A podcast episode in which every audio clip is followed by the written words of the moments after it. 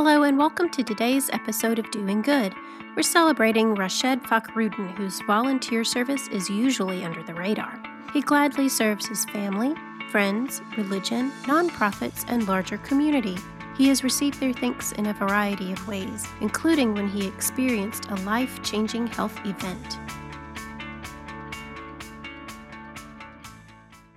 Rashed, I'm so glad to welcome you to the Doing Good podcast today. Thank you for joining us. Would you please introduce yourself to the listeners out there so they'll have a better idea of who you are and who they're listening to today? My name is Rashad Fakhruddin. I grew up in Nashville all but one year of my life. We moved here in 1970. I was a baby. What brought us here was Meharry Medical College, HBCU. My dad was a psychiatrist. He came to teach here. So I was originally born in Bangladesh, which used to be Pakistan, which used to be India.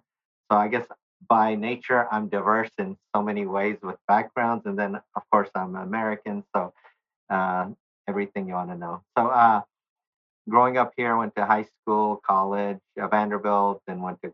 I, I, had a little stint outside of Nashville for uh, four years. Went to grad school, Atlanta. I was at Georgia Tech, and then I was in, in uh, at IBM in Charlotte, Knoxville. I was there working as a young professional for a year, and thank God I got to move back to Nashville. The opportunity arose. NES called me in 1995. Love Nashville, it's home, but it was nothing like it is today. It didn't have any sports team, but it was really my parents. I wanted to serve them and be close to them, make them happy. And so my intention was really to serve them. And so the rest has been that was the best decision probably I made in my life. So I ended up here. I've been here for at NES for about 26 years. I supervise our in one of our engineering departments. Uh, the section is substation control design. Basically, all the electrical work that's comprised in a substation that comes from my group. Uh, we design and then implement it. Would you explain to us or to the listeners what NES stands for? Nashville Electric Service. We provide electricity. We do our best to serve our customers. It's a great place to work. Anyone looking for a place to work? We're not all engineers. I mean, maybe about out of thousand employees, a hundred maybe engineers, and I'm electrical We got civils, you got people from all disciplines. I mean, whether it's uh, you know mechanics, electricians, lawyers, business uh, people with finance. You know, a year ago, we got caught with the tornado, and then a few months later, the derecho and NES. Uh, being part of this team, just uh, you know, had to go above and beyond to make sure to restore power. Anyhow, that's a little pitch about NES. I love this place, but it is uh, tech, very technical. Um, in terms of from the engineering perspective. But then, of course, I have three kids, uh, beautiful kids. They're, uh, thank God, they're actually from grad school, college, and high school. Maryam Yusuf Imran, married, my wife Labani, wonderful wife, and then my parents and two siblings with their families, uh, with kids, my nephews, nieces. So we have a lot of family members in Nashville. Being the first to move here in 1970 from my dad's uh, my mom's family, a lot, lot more aunts and uncles moved here. So this is like nothing other than home to me in so many ways. And then I've been involved with a lot of nonprofits. Uh, I serve on different boards. Uh, YWCA, that whose mission is whose mission is to eliminate racism, empower women, and promote peace, justice, freedom, and dignity for all. You're not moved by just that mission. Just check out their work. And so I've been honored to be part of the board the last six years. And I know, Megan, you've been gracious to join me on in some of our events, uh, the YWCA Spring Breakfast.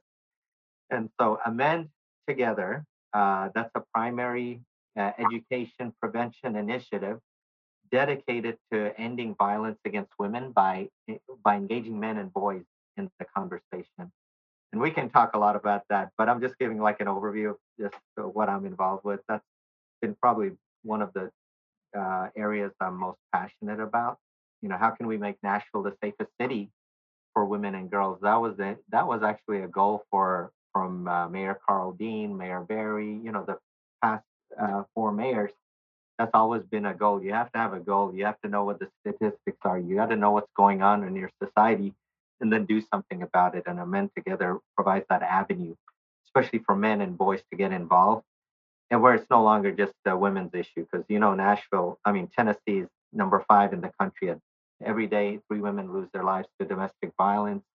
One in four women in their lifetime are going to be victims of domestic violence. And so Pat Shea, our previous CEO at the YWCA, started this in 2013.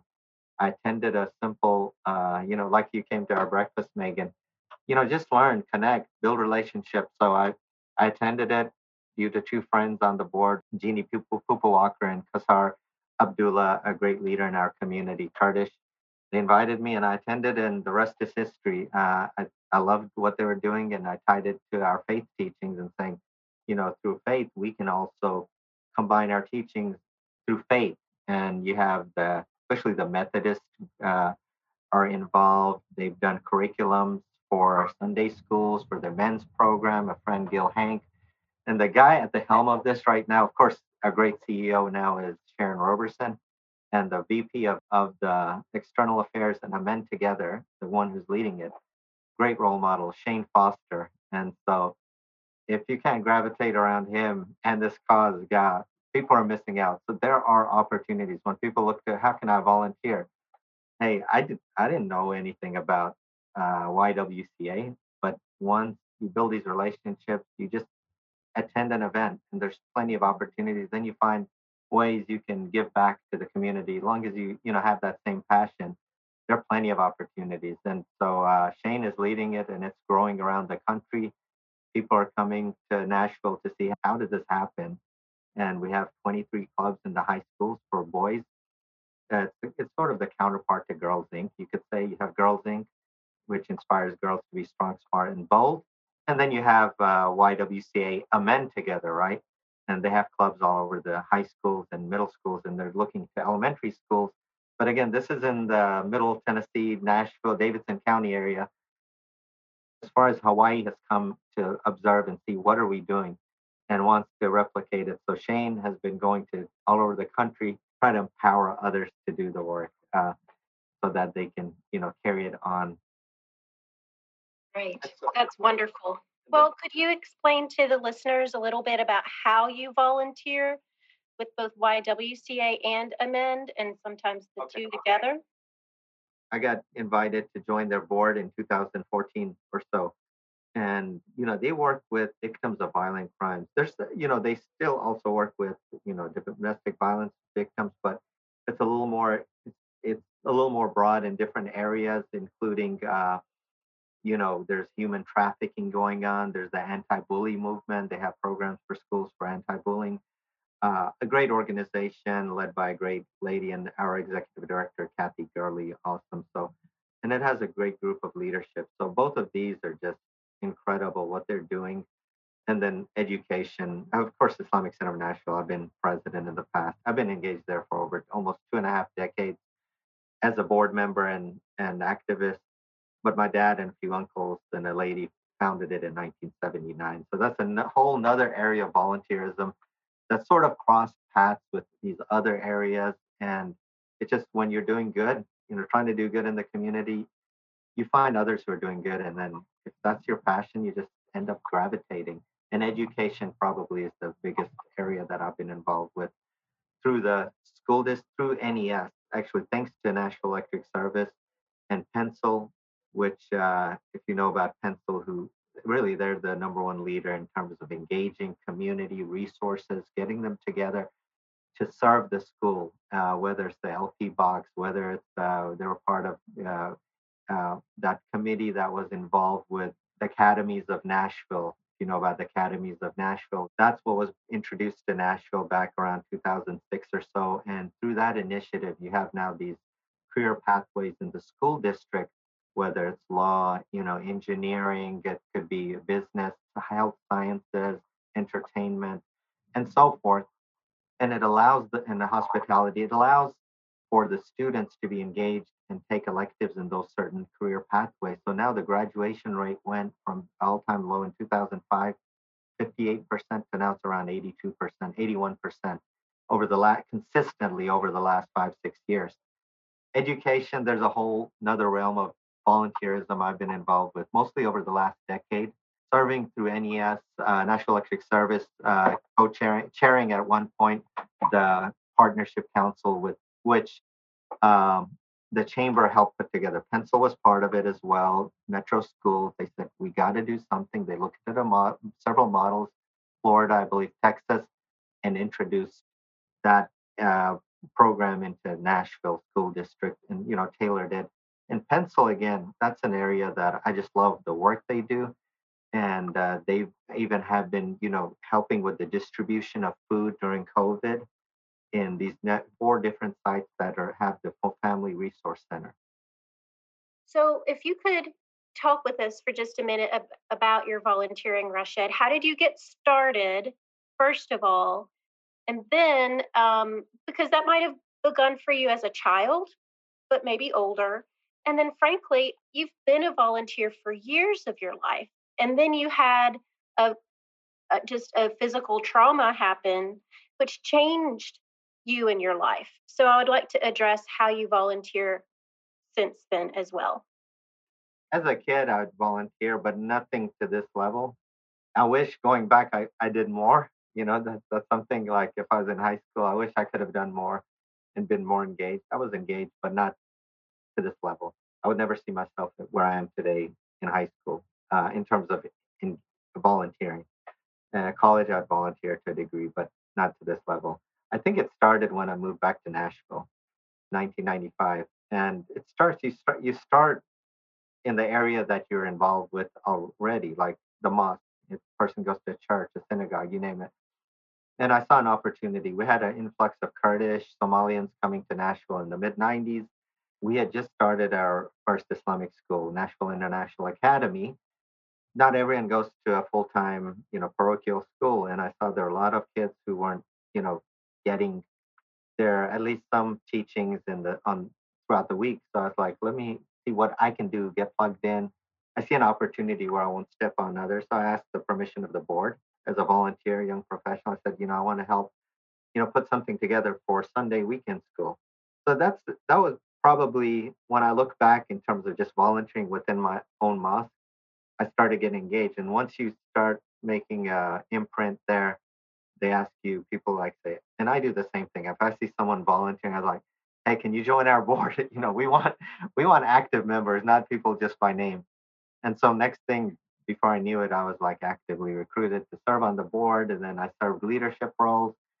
But then in terms of engagement with the community, I'd say late 90s. So Islamic Center of Nashville for about two decades, we weren't involved like going out interfaith. There, there was a few instances my dad was involved, but those were like far and beyond. Just that wasn't the thing those days because there's so much just the internal uh, engagement. Meeting with the mayor, Mayor Purcell, that was the first time. I wasn't used to that, and now it's like it's normal. I talk to the mayor, the chief of police, John Drake. He's a good friend. We just spoke this week, and uh, we served on both. You have the power board and Amend together, so it's just uh, crazy what's happened. But it's all based, I think, on relationships and just trying to do good within your area that you have, you know, some control in.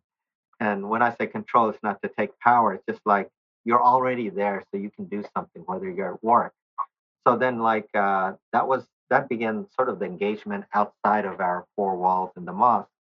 And by the way, Cat Stevens, uh, the who's in the Rock and Roll Hall of Fame, Yusuf Islam, he was actually one gave part of the seed money to start the Islamic Center of Nashville back in 1979. And we finally got to meet him. We showed him the mosque, and he wrote something beautiful about us in the in the Tennessean.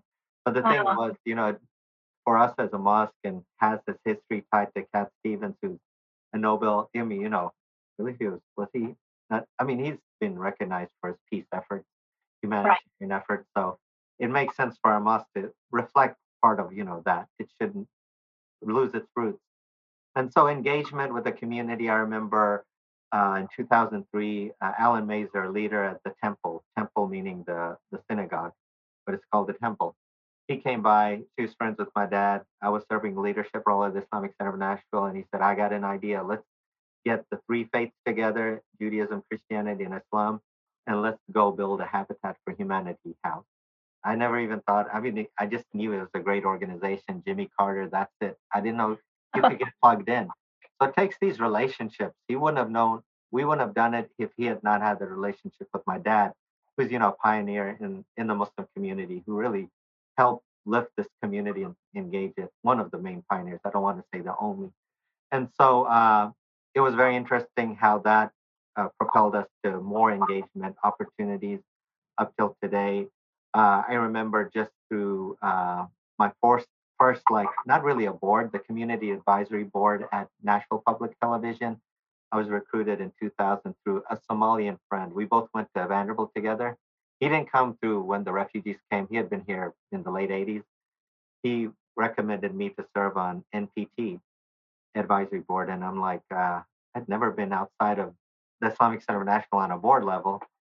And so that was like, that opened the doors to other things. So I was there for 15 years. And then I was like, I need to like roll off and have others come in. But I, the thing is, when I was in a board, I try to get others engaged. I try to give, I don't want to be on a board all my life. I want to find like a rotation and bring people, in, you know, new people, not the same old people, empower them. Uh, at the Islamic Center of Nashville board, I was president from 15 to 14 to 18. And that was the growth of women in our leadership. But it was it had to be intentional. I remember till 2014, there was only one female on our board. It just mm. wasn't the culture. And it's not just, you know, even to get women onto the board, it's not like, okay, we want. You got to make it, you know, it has to be super intentional and you have to listen, you have to engage them, uh, and when they're in the board, they can't be just a token. I mean, they're like uh, they're doing more, I think, than men in our community. Uh, we started American Muslim Advisory Council, and it was almost, I'd say, as a result of the anti-Sharia bill in 2011. It was a bill by legislatures to suppress Muslims from practicing their faith under the name of terrorism. So it was, of course, it was violating the law, but it was a big movement around the country. So we banded together and we had some partners, uh, interfaith partners. Even the governor uh, was on our side behind the scenes, Haslam.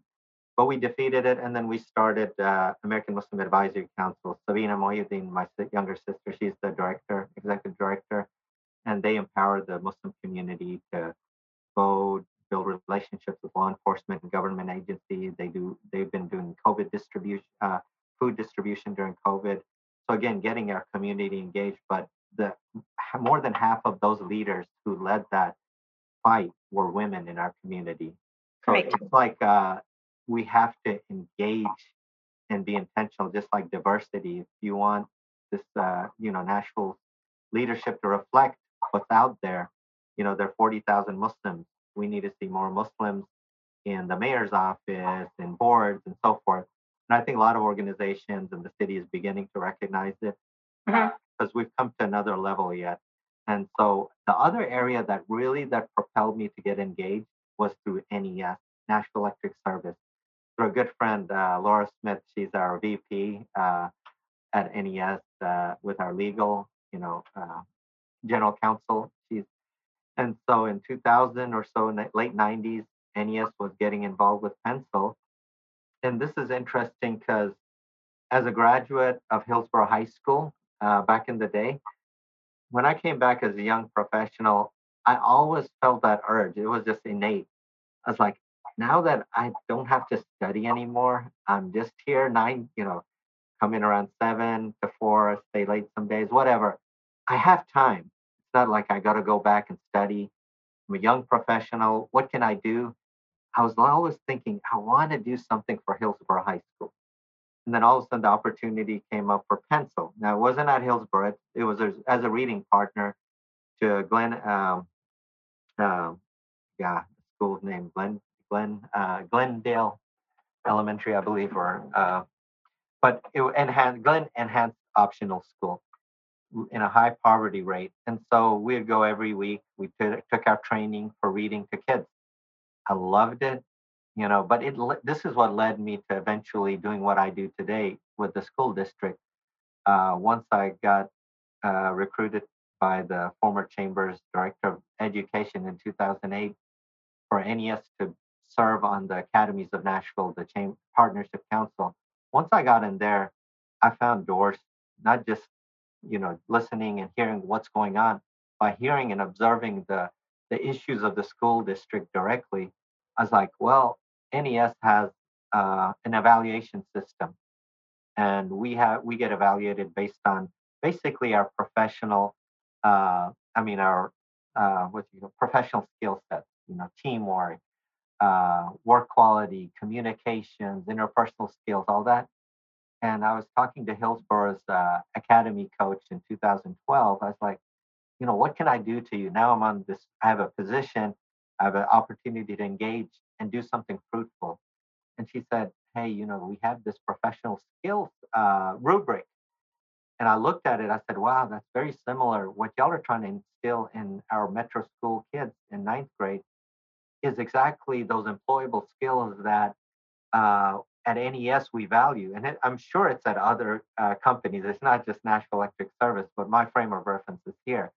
I was like, you know what? Let me work on something. This was all on my volunteer time, not NES, not not metro school. This was I was like, let me think of something. So maybe I spent 70 hours or so on my time and put something together on professional life skills, preparing for success in high school, college, careers, and most in life. And after doing that, I presented it to the school district. I said, you know, this ties in what y'all are trying to teach, but bringing real life experience. And they loved it. Then I shared it with NES, the management team. I said, you know, this is what I put together. I'd love it to go, you know, I would like to do this on behalf of NES, not me. I look at like you do stuff as a team, not not for individual recognition. And they were so kind, gracious. They said, "Yeah, go for it." So over the last eight, seven years, except last year with COVID, until March, uh, I go probably to hit about 17, 16. Not every single high school because I coordinated. I can do every high school, but coordinate speaking on this. Uh, it could be a 20 minute session. It could be a whole class. I've engaged other NES employees who will go. And the whole idea, the thing is, the byproduct of this is a business partner, a community leader, a community partner. You build these relationships with the kids. I can't explain how many kids, you know, we've helped mentor, whether through NES or personally, through these relationships. So they have to see the community. You know, it takes a village to raise a kid. When you know the issues within the city, it's just hard to stay still. Reading, you know, reading the challenges for reading for kids. What can you do about it? The great thing is we have so many nonprofits in Nashville, and uh, there's no excuse not to be able to get involved. You're so right, and you've already talked about how someone could be in could get involved for the first time. You've also talked about um, ways to get involved with additional nonprofits once you're already plugged in in some way. And there is recognition of, um, you know, everybody can volunteer at some level. Not everybody can be or sh- wants to be on a board, for example. But like what you're saying is you coordinate, you speak, you represent, you recruit, you do, you're out there educating also reading to children. You're doing you've got your hands on neck deep into volunteering throughout the community and frankly with both local ties and national. And so i'm wondering what like if you had to put it in one sentence or less i won't ask you to limit it to one word what keeps you going back to do these things? Because you have so many passions. What keeps you going back as a volunteer? Maybe loyalty. You know when you when you belong like when you're in a company you belong you feel empowered. I feel empowered. Whether it's at work whether it's at home whether it's at the mosque whether it's at in nashville uh, whether it's with my non nonprofit organizations or with the school district with councils that i serve in when you feel that loyalty that compassion you know go beyond your heart right you know, through volunteering, through doing something. You know, if you say you care for the kids, it's not just legislations you put up there and say now, you know, the kids have to perform. You know, you got to be there. You got to hold their hands. You have to, you know, give them a call. I mean, I know there's several kids I've mentored, and one was a kid who's now uh, he interned with us at uh, National Electric Service. His name is Will Griffin. He's from Pearl Cohn, and I got to meet him while speaking to the freshmen. And then a year later, NES takes four Opportunity Now students, and so we took him. Great kid. I mean, he was answering my questions. I mean, he wanted to be an engineer at the time. Now he's doing this, going to sports medicine. He just graduated early from Pearl, Pearl Cohn and is going to UT. But I mean, we keep in touch. It's not like a one-time thing. We can't leave kids, you know, on their own. And if you think about again with care, compassion, love, uh, volunteering, but also having knowledge of what's going on around you, you have to be aware of your own locality.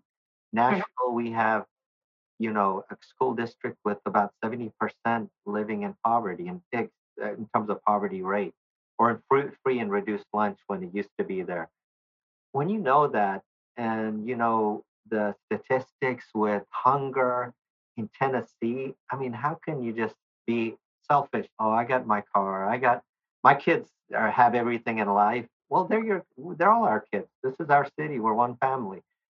And thank you so much for uh, sharing your time and experiences with us today. You have given so much of yourself body, mind, soul, spirit, in every way to this community and beyond. And just like you said, you are going beyond. Hopefully, those listening will soak that in and realize that they too can potentially go beyond and start reaching and doing for others. So, thank you, Rashad. It was such a pleasure. And I can't wait to hear the next thing that you're up to. An honor to be on your show and love the, what you're doing with, you know, putting this podcast together. And uh, pleasure meeting you, Selena and Danielle.